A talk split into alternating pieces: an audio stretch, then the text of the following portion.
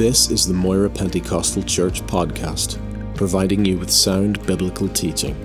New content will be available every week throughout 2016. We hope you will be encouraged, challenged, and blessed by this ministry.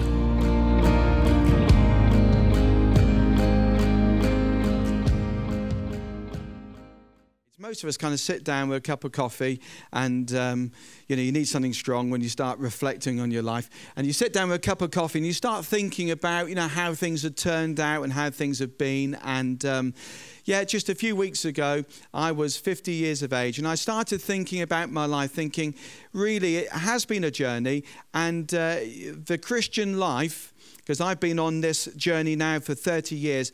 It, it's sometimes it is a sprint, and we feel like we're really dashing through ministry and exciting things happening, and it sounds like exciting things are happening in Moira. And other times it feels like we're kind of marathon running. You know, you're kind of gritting your teeth and you just kind of keep going. And, um, and that's what we do. But we're staying faithful to the Lord. And as I was thinking about that, I thought to myself, you know, life is full of highs and lows. That's part of a race. You know, you're climbing up hills, it's tough work, and you think, I'm never going to get to the top, but you grit your teeth and you keep going. And then sometimes you're coming down the hill and the wind's behind you and it's all great and everything's happy. Um, so life's full of highs and lows. And just recently, as I hit my 50th birthday, I was thinking about some highs that I have had recently. Um, at Christmas, my son, who's 25, my eldest son, he's serving God in a church in America, and he came home and um, brought his wife with him, and my wife had a big smile on her face for two weeks. And it was great to see Josh come home at Christmas. That was a high. And uh, I had Christmas Day off and a few days over Christmas, so that was nice for me as well. That was a high. Um, last year, um, I should inform you actually, I'm no longer now an Assemblies of God minister in a local church. I still have my credentials, um, but I have an itinerant ministry with my wife. Friday night, I'm every Friday night, normally in Swindon, in the Assemblies of God church, where we pioneered a youth work. So we do King's Youth on Friday nights. I'm on the road on Sundays. If I'm not on the road, I'm in my home church, and, um, and life's pretty busy. And then during the week, I'm working for an organization called Langley House Trust. And Langley House Trust is a Christian organization that houses and helps ex offenders get back on their feet again. And um, just to kind of put some context to that, we have people, we have about 16 homes around the country. We look after 1,000 people a year as an organization, and 2% of the people we look after go on to commit another crime.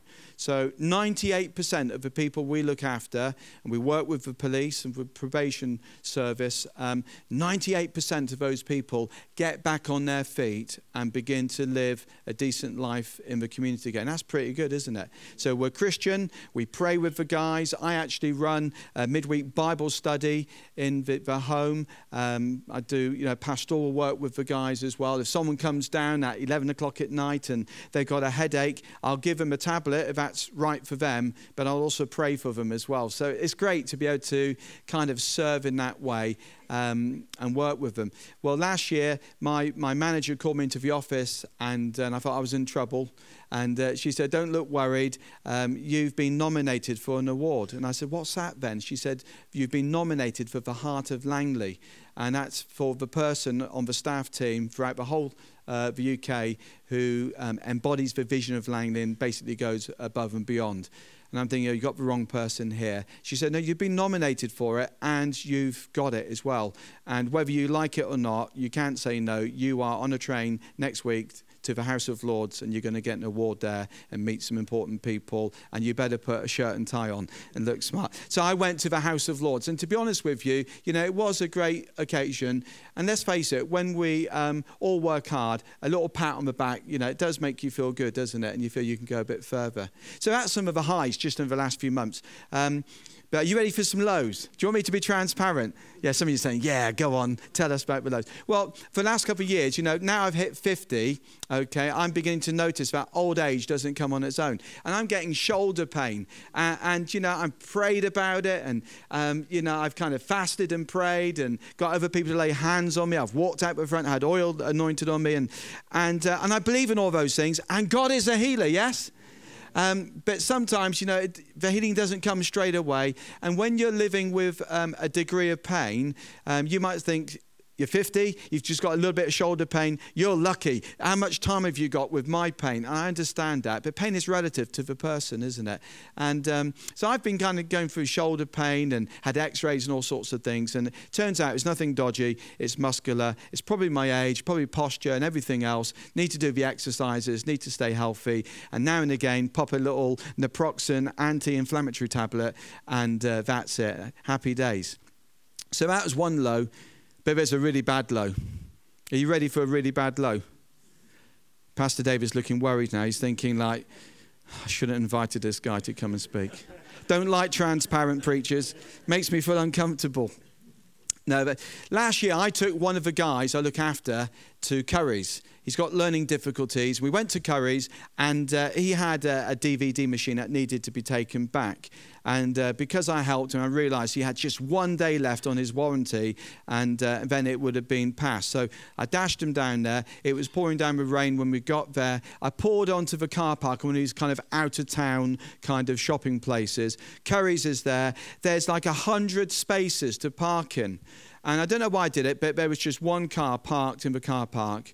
And I went towards that one car, kind of magnetically got drawn towards it. Turned out to be a really nice, shining uh, British Racing Green Rolls Royce. How about that? And I parked by the side of it. But as I got close to it, I suddenly thought, this guy's got learning difficulties. He's going to open up the door and go bang against the car door of a roller.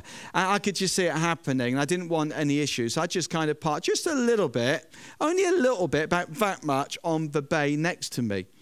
There's 100 parking spaces free. It's raining. No one's shopping at Curry's apart from us. So we went into Curry's and uh, it took him ages to decide what he wanted. But eventually, after about an hour, he came out with a big smile on his face, and I took him to the van, opened up his door, and he's saying, "Oh, thanks, Rich, for helping me. No problem at all. That's what I'm here for, you know." And um, I go around to my side of the van, and there, right in front of my kind of viewing uh, on the windscreen, is one of those kind of envelopes, plasticky with uh, you know the sellotape stuff all around it. And uh, this guy says, uh, Oh, someone's left a note. I said, Yeah, they have. if I'm not going to let them know what it is.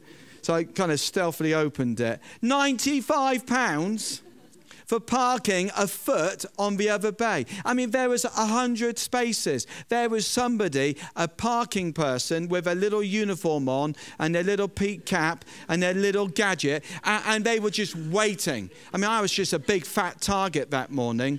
Uh, I, I tell you, I went back to my office. I confessed my sin to the manager. And she said, Well, you know, it's your responsibility. You're the driver. So I got my credit card out, picked up the phone, phoned the number, and £95 was reduced to £65. Well, that was a hard phone call, but nothing like the next phone call to my wife, okay, because she wasn't happy. So I paid the money, and that was it. But I got to be honest with you. Now, I've been a Christian for 30 years. And little niggly things I should have crucified by now. Okay? Um, but I don't know what it was. And if you're a parking attendant here this morning, I, I, am sorry now, but I suddenly saw parking attendants, these people with little gadgets and what, and peak caps and bandanas around and what have you. I saw them as like the scum, you know. Worst job ever. They're the enemy. You know? And, and, and we laugh about sometimes, you know, you read about the root of bitterness, be careful. But seriously, something got inside of me. I got really kind of resentful about authority and so. And I work with authority. I work with the police and everything, you know. So I kind of got resentful about all that, and it kind of simmered away. Well, if, literally a few weeks later, I'm going to youth on Friday night. My wife's with me in the car. We park up outside our building, a bit like yours, really. You, you have to park round the side. We're in the park car park. So I park in the car park is only two pounds, okay, for all nights. So that's pretty good. So I park in there, and this time I'm parking very carefully in the bays. I've learnt my lesson. You'd be pleased to know I've learnt my lesson. So I've learnt my lesson, but I walk across the car park to pay in the machine, and then I saw him. the man with the peak cap, the blue uniform, the gadgets strapped to his body, and he's, he's laying a ticket on someone's windscreen, and the red mist descended. I know it was wrong, but I got my ticket, And than going back to my car, my wife was seeing what was happening. She clocked that something wasn't good and she was getting out of the car. And, I could see her kind of looking at me, but I, I, thought if I don't look at her, then it'll be fine.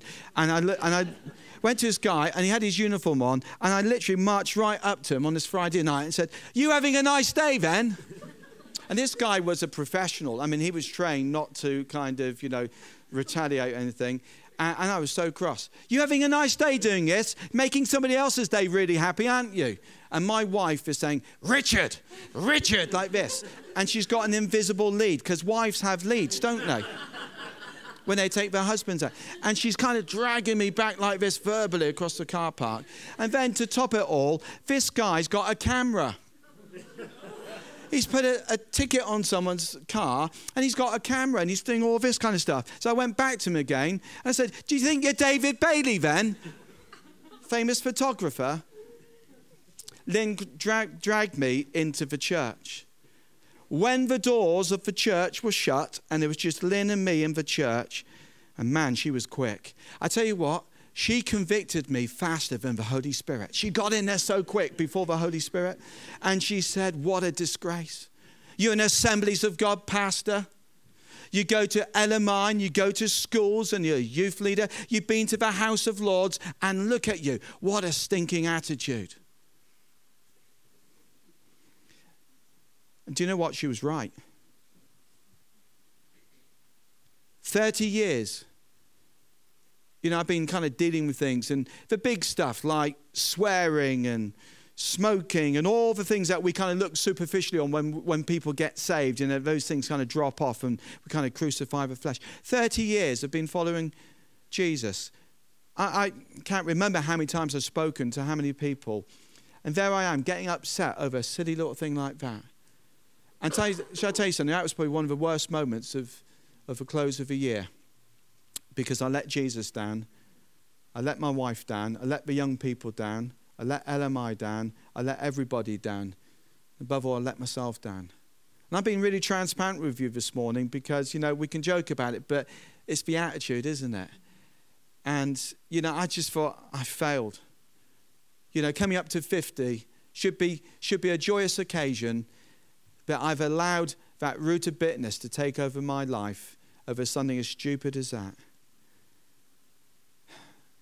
But I want to say to you this morning, despite that stupidity on that Friday night in the Swindon car park, despite these things, I'm not going to give up. I'm not going to give up because Christ didn't die for me on the cross just for me to give up over something silly like that. I need to grow up, maybe. And I'm glad the scripture says in 2 Timothy chapter 1 verse 12, "For I know in whom I have believed, and I am persuaded that he is able to keep that which I have committed unto him against that day." And so I'm glad that as I got on my knees and I prayed and I confessed my sin, and I had a little bit of a choky moment with God and when I confess my sin, I'm glad I can tell you this one that actually that is now in the past. I've told you it as an illustration, but it's in the past because God is gracious and He's forgiven me and He's washed me clean. And I'm glad that I know in whom I believed. I have a Father in heaven. I believe passionately in Him. I know in whom I've believed. And I'm persuaded that despite that stupidity on Friday night, despite that silliness, that carnality of flesh. Despite all that, that which I've committed unto him, my 30 years of serving, witnessing, giving, going to church, trying to be faithful in all the things that I've tried to be faithful in, he's still holding on to those things. And, and you know, we sometimes do fall. And that's why the Bible says, the steps of a good man or good person are ordered by the Lord. And even though they stumble, the Lord upholds them by his powerful hand. And I had a stumble. And maybe you've had a stumble even recently, but I want to tell you that we serve a God that actually holds us and gives us a second chance. Aren't you glad about that? And I'm glad that actually, as I was thinking about God, I need a new start. I'm 50. I failed as I came to the end of that last decade. I need a new start. Aren't you glad this morning that we are worshiping a God? We are loving a God. We are serving a God who says, I like to do new things. I like to turn over the page. I like to give people a brand new start in life. That's our God. And the Bible says in Isaiah 43 um, forget all that is in the past. It is nothing to what I'm going to do, for I'm about to do something new. God loves doing new things. Ezekiel 36, hey, this is a good one for me. Verse 26, God says, I will give you a new heart. I will put a new spirit in you. I will take out your stony, stubborn heart and give you a tender, responsive heart. Father, that's what I need all the time. I need God to touch my heart. Do you need God to touch your heart this morning? Well, He can do that because He loves to do it. Maybe the last few weeks, maybe the last couple of months, maybe even since the beginning of the year, you just feel disappointed. I mean, I was disappointed at how I behaved. I didn't realize that stupidity was still in me. I mean, I'm supposed to be a grown up. And, I didn't realize that was still there. But it, you know, when you get shaken, you know, it's not till you're shaken you realize what's inside. You shake a cereal box, and when you shake it, you see what comes out Coco Pops or whatever. But I was shaken, and, and something good, not good, came out of me. And I needed a new start, and God gave me that. But I was disappointed still, still disappointed at how I reacted. And maybe you're disappointed this morning at how things have turned out already. Maybe this last week hasn't been good. Maybe you're disappointed in your family. Maybe you're disappointed in your ministry. Maybe you're disappointed in the community, at your place of work. You know, we all get disappointed at times, and you need to know something. That at times when we get disappointed, we sometimes think that we're isolated, it's just us. No one else knows about our disappointment. You can't possibly understand what I'm going through because I'm so gutted, I'm so disappointed, so disillusioned with it all, so fed up, just can't see a way forward. You need to understand something. We have a Father in heaven that understands disappointment. Genesis chapter 6 reveals the heart of God. And I think personally, this is probably one of the most sad verses I've ever read in the Bible. And it's in the context of Noah's day and the flood. And it says this God saw that human evil was out of control. People thought evil, imagined evil, evil, evil, evil, from morning until night. God was sorry that he made the human race in the first place. It broke his heart. That's what the scripture says. We sometimes think God doesn't understand. He does. God understands disappointment because it didn't work out the way he'd hoped. It broke his heart. God was disappointed in the days of the prophet Jeremiah because, you know, the people again had been given lots of opportunities. God is constantly reaching out to us.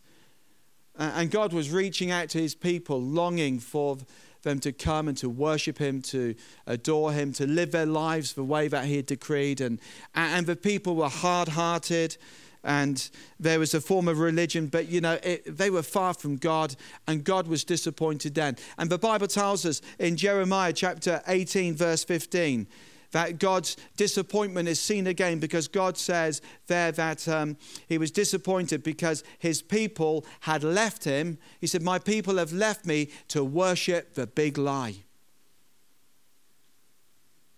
And I want to say that that big lie was the same in the Garden of Eden as it was in Jeremiah's day, and it's the same as it is today in our day, right now, here in Moira, because people are believing the big lie. They're worshipping the big lie. They're believing the big lie. And the big lie is simply this it's packaged in different ways, but it's essentially this throughout the, the centuries that mankind thinks that he can live without God. We don't need God. We don't need his ways. We don't need his word. We don't need his principles. We don't need his mercy. We don't need God. We can do life better without God. That's the big lie. And the devil's been pretty good at packaging it to, to centuries and centuries of communities of people. And tragically, tragically, it seems that the majority believe that lie. Aren't you glad you met the truth in Jesus? God didn't wipe the floor with his people. but he raised up Jeremiah and he used Jeremiah to speak to his people. And I'd just like you to turn just very briefly this morning, just to a couple of verses in Jeremiah chapter 18.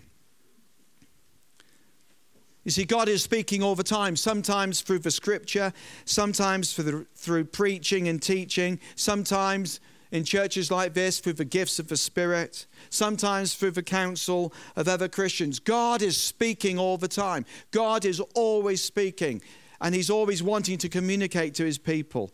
And here in Jeremiah 18, we see God communicating again. Verse 1 This is the word the Lord spoke to Jeremiah Go down to the potter's house, and I will give you my message there. So I went down to the potter's house and saw him working at the potter's wheel. He was using his hands to make a pot from clay, but something went wrong with it. So he used the clay to make another pot the way he wanted it to be. Then the Lord spoke his word to me Family of Israel, can I not do the same with you, says the Lord? You are in my hands, like the clay in the potter's hands. Now, you don't have to be a theologian this morning to understand this very simple little passage of scripture. God is speaking to Jeremiah. Jeremiah is told to go to the potter's house, and when he gets down to the potter's house, he notices something. Maybe he stands by a doorway, maybe he looks through a window, but there is this potter at his wheel. And the potter's sitting on a little stool. There's a wheel in front of him. He's got a bucket of water or something to kind of wet the clay. He's got a big mound of clay by his side. And behind him are some shelves with pots that have already been made. Uh, this guy is making pots for his livelihood. He's a professional person and he's making these clays. He's creative with the clay making pots. And as this is happening, maybe Jeremiah got down and just saw him finishing, you know, one particular pot. And Jeremiah's watching, thinking, like, Lord, what are you going to say to me?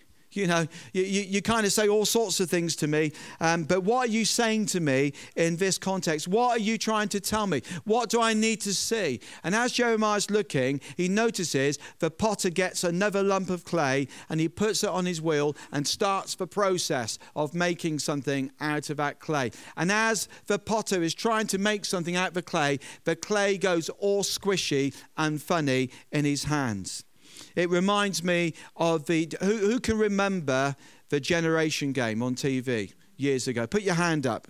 Yeah, there's a few of you daring to say you're old enough to watch the Generation Game with Bruce Forsyth, you know. And they would put families on there doing all sorts of fun things. And often they would get someone who's really good at doing something, a professional, and they would make it look easy. And then the families would have a go. And I always remember the, the fun times when they would get a potter on there. The potter would make this amazing pot or urn out of the clay. It'd be all squishy, and in moments it would just rise up into something beautiful. And then you get the father and daughter and the mother and son, and they'd be having a go, and it would be going all over the place. I mean, there'd be wet clay just uh, coming off the wheel onto onto the the people. They'd have the aprons on, coming towards the TV camera, and, and Bruce Forsyth would go up and down. He'd be saying like, "Good game, good game," and the clay's going everywhere. It was the right right mess. Okay. And it was, it was probably looking a little bit like that with the potter. And Jeremiah's thinking, like, I need to get out of the way here because this potter's going to pick up the clay. He's obviously disappointed with that. He's going to throw it out through the window because it's not worth anything and it's a mess.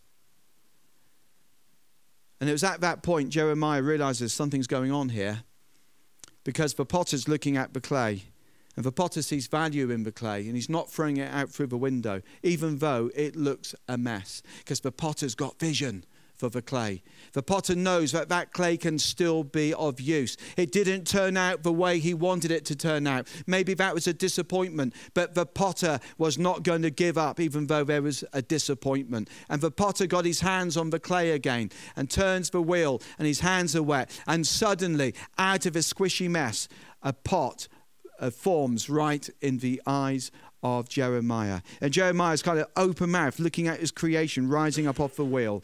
And then God says, Can I not do with you, Israel? As the potter does with the clay. In other words, God was saying to Jeremiah, I want you to tell my people, yes, I am disappointed at the way things have turned out. And maybe they're disappointed at the way things have turned out. But you need to do something. Can I not do with you as the potter did with the clay? God can break through disappointments and he can do far beyond our wildest dreams and imaginations. God can do anything. And Jeremiah got this understanding then that God was the potter and that we are the clay. And God can break through disappointments. If you are here this morning, I want to encourage you and tell you, you might feel your life at the moment is disappointing. It might be beyond disappointing. It might be like the mess on the potter's wheel, and your life's going round and round and round like the mess of clay on the wheel. And you think, I just want to get off. You know, I've had enough of all this. It's so disappointing. This is not how I thought it was going to be. But God can break through all that because He's the potter. And we get impatient. We want to jump off the wheel. But God knows what He's going to do. I tell you this morning, He can do anything. Can I not do with you? God says to us this morning.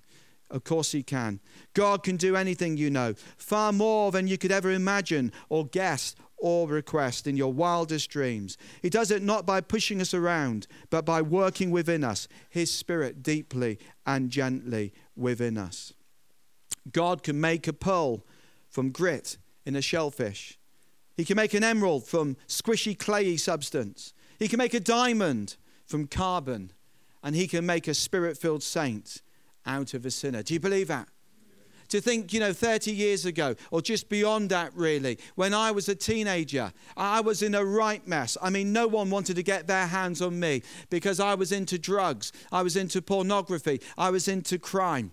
I've been sharing my story this week in the schools. 1,500 um, young people have heard my story of how I was brought up in children's homes, how I made some foolish choices, and with every choice I made, there were bad consequences. I, I was taken from one place to the next, and as a youngster, desperately wanting to be loved, when I was placed into the children's home, uh, and I was told that, you know, my real mum didn't want to see me ever again, that she didn't love me, she didn't care for me. I tell you, it wrecked me emotionally. And at the age of about 10, I made a decision that it was me against the world.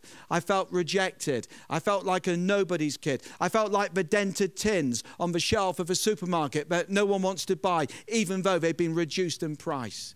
I felt so isolated as a little boy. And in the children's home, I decided it was me against the world. And whilst I was going out and, and breaking the law, I was getting a buzz from doing that. And that buzz just was a temporary fix for that inner pain and that longing to be accepted and loved. And so I kept going for quick fixes, but the quick fixes made my life even worse. And by the time I was 13, I was drinking, I was smoking, I was stealing, I was setting fire to places. I was a, a, kind of terror ray, and it was awful. And at the age of 13, I went to juvenile court, and they slapped me on the hand. They told me that I was a bad boy. I'd even broken into undertakers to steal a coffin to make a go kart. Can you believe it? It's true. And then by the time I was 15, I was in magistrates' courts for theft and dishonesty, and I got a fine, and I didn't pay the fine, and I went straight out of there. And that very night, I went and broke into houses. And one particular house, I can remember breaking into a house at the age of 17, and there was a gun in there, a shotgun. And I thought to myself, with a stupid notion, um, that I'm going to saw off a barrel and put it in a bag. I'm going into post offices and I'm going to get money because I want money to kind of have a nice life like other people. I'm going to steal money. And if someone gets in the way between me and the money, I'm putting that trigger. the age of 17, thinking, ah, crazy. Thankfully, a car came back on the driveway and I scarpered out through the back window without stealing the gun. But eventually I got arrested. And at 17, I, I was sent to um, Dorchester prison. And I was languishing in a cell, waiting to be sentenced at Crown Court. And whilst I was in that cell at 17, I thought, what have I done? I've wasted my life. You know, like the squishy clay, it looks rubbish. And I had no vision for my life. I had no vision for the future. In fact, I felt that life was so painful, it would be better to commit suicide. I really didn't want to live any longer. Because I really felt no one loved me. That's how I felt. And I can remember rolling up the sheet on the bed and making a, a kind of rope out of it. And I tied it to the bars in a tiny little cell block window of a, of a, a punishment cell that I'd been thrown into. And, uh, and then I stood on a radiator pipe. Now, this radiator pipe was literally this high off the ground. And I put the noose around my neck. And I thought, this is it. I'm going to die. I, I want to die because life is too painful. That's pretty sad, isn't it? When you're 17, that's you want to get off the planet because like you're so hurting inside. And I didn't know how long I was going to spend inside prison. And I thought, do you know what? No one cares anyway. No one's going to cry over my corpse in this cell. And that was it. And I went to hang myself. Um, and it was literally like that. And as I went to hang myself, the first of two miracles happened. As I went to hang myself, a tangible yet invisible hand reached out of nowhere and pushed me back against the wall and took the noose off my neck and, and lowered me gently to the floor. I didn't know it then, but a Baptist church in Bournemouth, a very big church, had read about my case. And some of the home groups, the life groups, read about the case in the local paper, read about how I'd been in social care all my life and how I'd broken all these laws and was, was now waiting sentencing at uh, Bournemouth Crown Court. And they said, We dare to believe that God loves this young man and that God can change his life and that God has a vision for his life and God can save him. And they prayed. And when you pray, things happen. And I tell you, that was a miracle. Well, I was given four years youth custody, and I was sent to another prison, and I was locked up for 23 hours a day, and I had nothing to do. And one day I saw a red book on the floor of the cell. I picked it up as a young man. For the first time in my life, I picked up a Bible and I opened it, not because I was looking for truth, but because I was bored. But as I picked up that Bible, I discovered something. I discovered that I had been wrong as a teenager. You see, I thought no one loved me, I thought no one cared for me. Yet the Bible says God so loved the world that he gave us his only begotten Son. And suddenly the love of God began to impact my life. It was like this revelation came upon me. It was almost like I had this understanding that if I walked up to God, He'd get His wallet out, and in His wallet would be a little photograph of me. You know, I had this kind of revelation that hey, if you if you walked into God's kitchen in heaven, and He's got a big kitchen, and on the wall there's got one of those great big fridges, there would be a fridge magnet with your photograph on it and yours, even Alan's, because he loves us. And this revelation of the love of God hit me so much that I came to a place I realized I didn't want to die inside prison. And, and the Jesus of the Bible was very powerful, transforming lives. And I dared to believe that he could change mine. Nine o'clock on the 19th of December 1984, I got on my knees on my own in my prison cell and I asked God to save me and the second miracle happened. I meant business with God and I asked God to save me. And it was just like Jesus walked into the prison cell with a black bin bag and he said, Richard, give me all that filth. And he took out all the filth the stealing, the pornography, the alcohol, the drugs, all the wretched stuff that had got me in such a mess in the first place. He took it all away, but he didn't leave me empty. He put treasure in my life like he offers all of us his love, his joy, his peace. He gave me his presence, his very self to come and live in my heart. He gave me a tremendous sense of forgiveness and a new start in life. Wow. I tell you, God can do anything. And so, for the last 30 years, despite the stupidity in the car park, on the whole, I have to tell you, it's been the most amazing, extraordinary life. I'm so glad that I became a Christian. I am so grateful for the grace of God. I am so grateful that God can do anything. And I'm glad that although my life looked a mess, and although the judge said, take him down four years, although the probation and the psychoanalysis and all the other people in the prison, even the chaplain, all said that I would kind of rot inside jail because they had no vision for me. But God had a vision. God had a vision. And God has vision for you. And if you're here this morning and you're saying, Richard, I need change. Well, I tell you this morning, God has the power to help you to change. You say, Richard, I need help. Hey, God specializes in reaching down to rock bottom. Really. His arm's not shortened that he can't save. His ear isn't hardened that he can't hear your cry. You might be at rock bottom right now, and you might think, I'm so disappointed. I'm disappointed in my marriage. I'm disappointed in my job. I'm disappointed with my health. I'm disappointed with my finances. And you might feel you're really at rock bottom for whatever reason. And God says, Hey, I can hear your cry. I can reach down and touch you. You could be sitting in church Sunday morning, Moira Pentecostal Church, and you might have come in with a nice suit on, nice smile. Good morning, Pastor David. But let's face it, we've all come to church at times with smiles, but behind the smile, we're breaking inside. And we're saying we need, touch, we need to touch God. We need to touch from God. We need to touch God. And this morning, God says that He can do anything. He understands disappointment, but He says, Can I not do with you as the potter did with the clay? And you need to understand as we leave this morning that God has an amazing vision for your life. You might not think that you can see any good for the future, but Jeremiah 29 11 still stands where God says, I know what I'm do- doing. I've got it all planned out. Plans to take care of you, not to abandon you. Plans to give you a bright future that you hope for. Hey, your future is so bright that when God looks at it, He puts the shades on. God has an amazing future for you. And you know, there are times in my life when I think, I just can't see that because I'm so full of what's happening now. But God sees beyond now. And He says, I know what I'm going to do. And I want to encourage you this morning. The potter is God, and you are the clay in His hands. And God says, Listen, you might not have hope for the future right now, today, but I've got hope for the future. I've got a vision for your life, and it's going to be okay. It's going to be good. So be at rest, be at peace. Leave this place in peace this morning.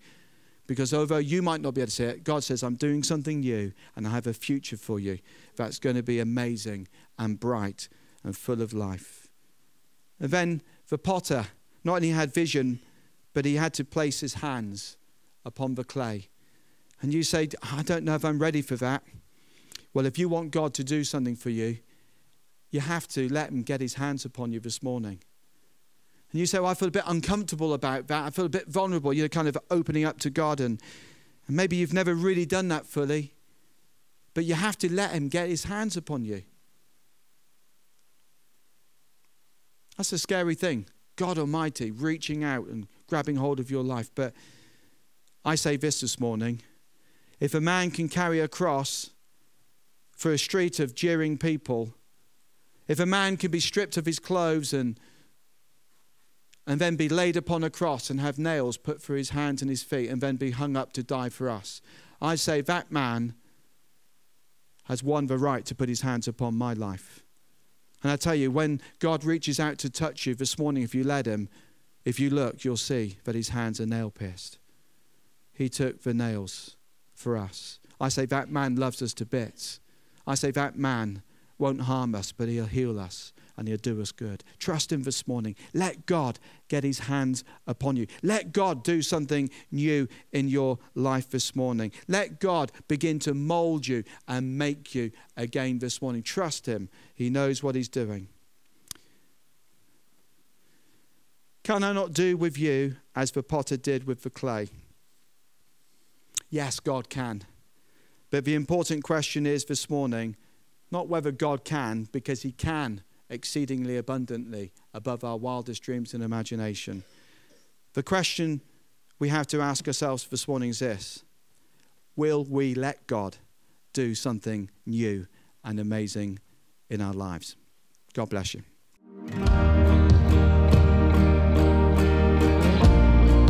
Thank you for listening to this podcast. We produce a variety of sermon videos and inspiring Christian content available for free on our YouTube channel. Just go to YouTube and search Moira Pentecostal or visit our website for more information www.mpc.org.uk.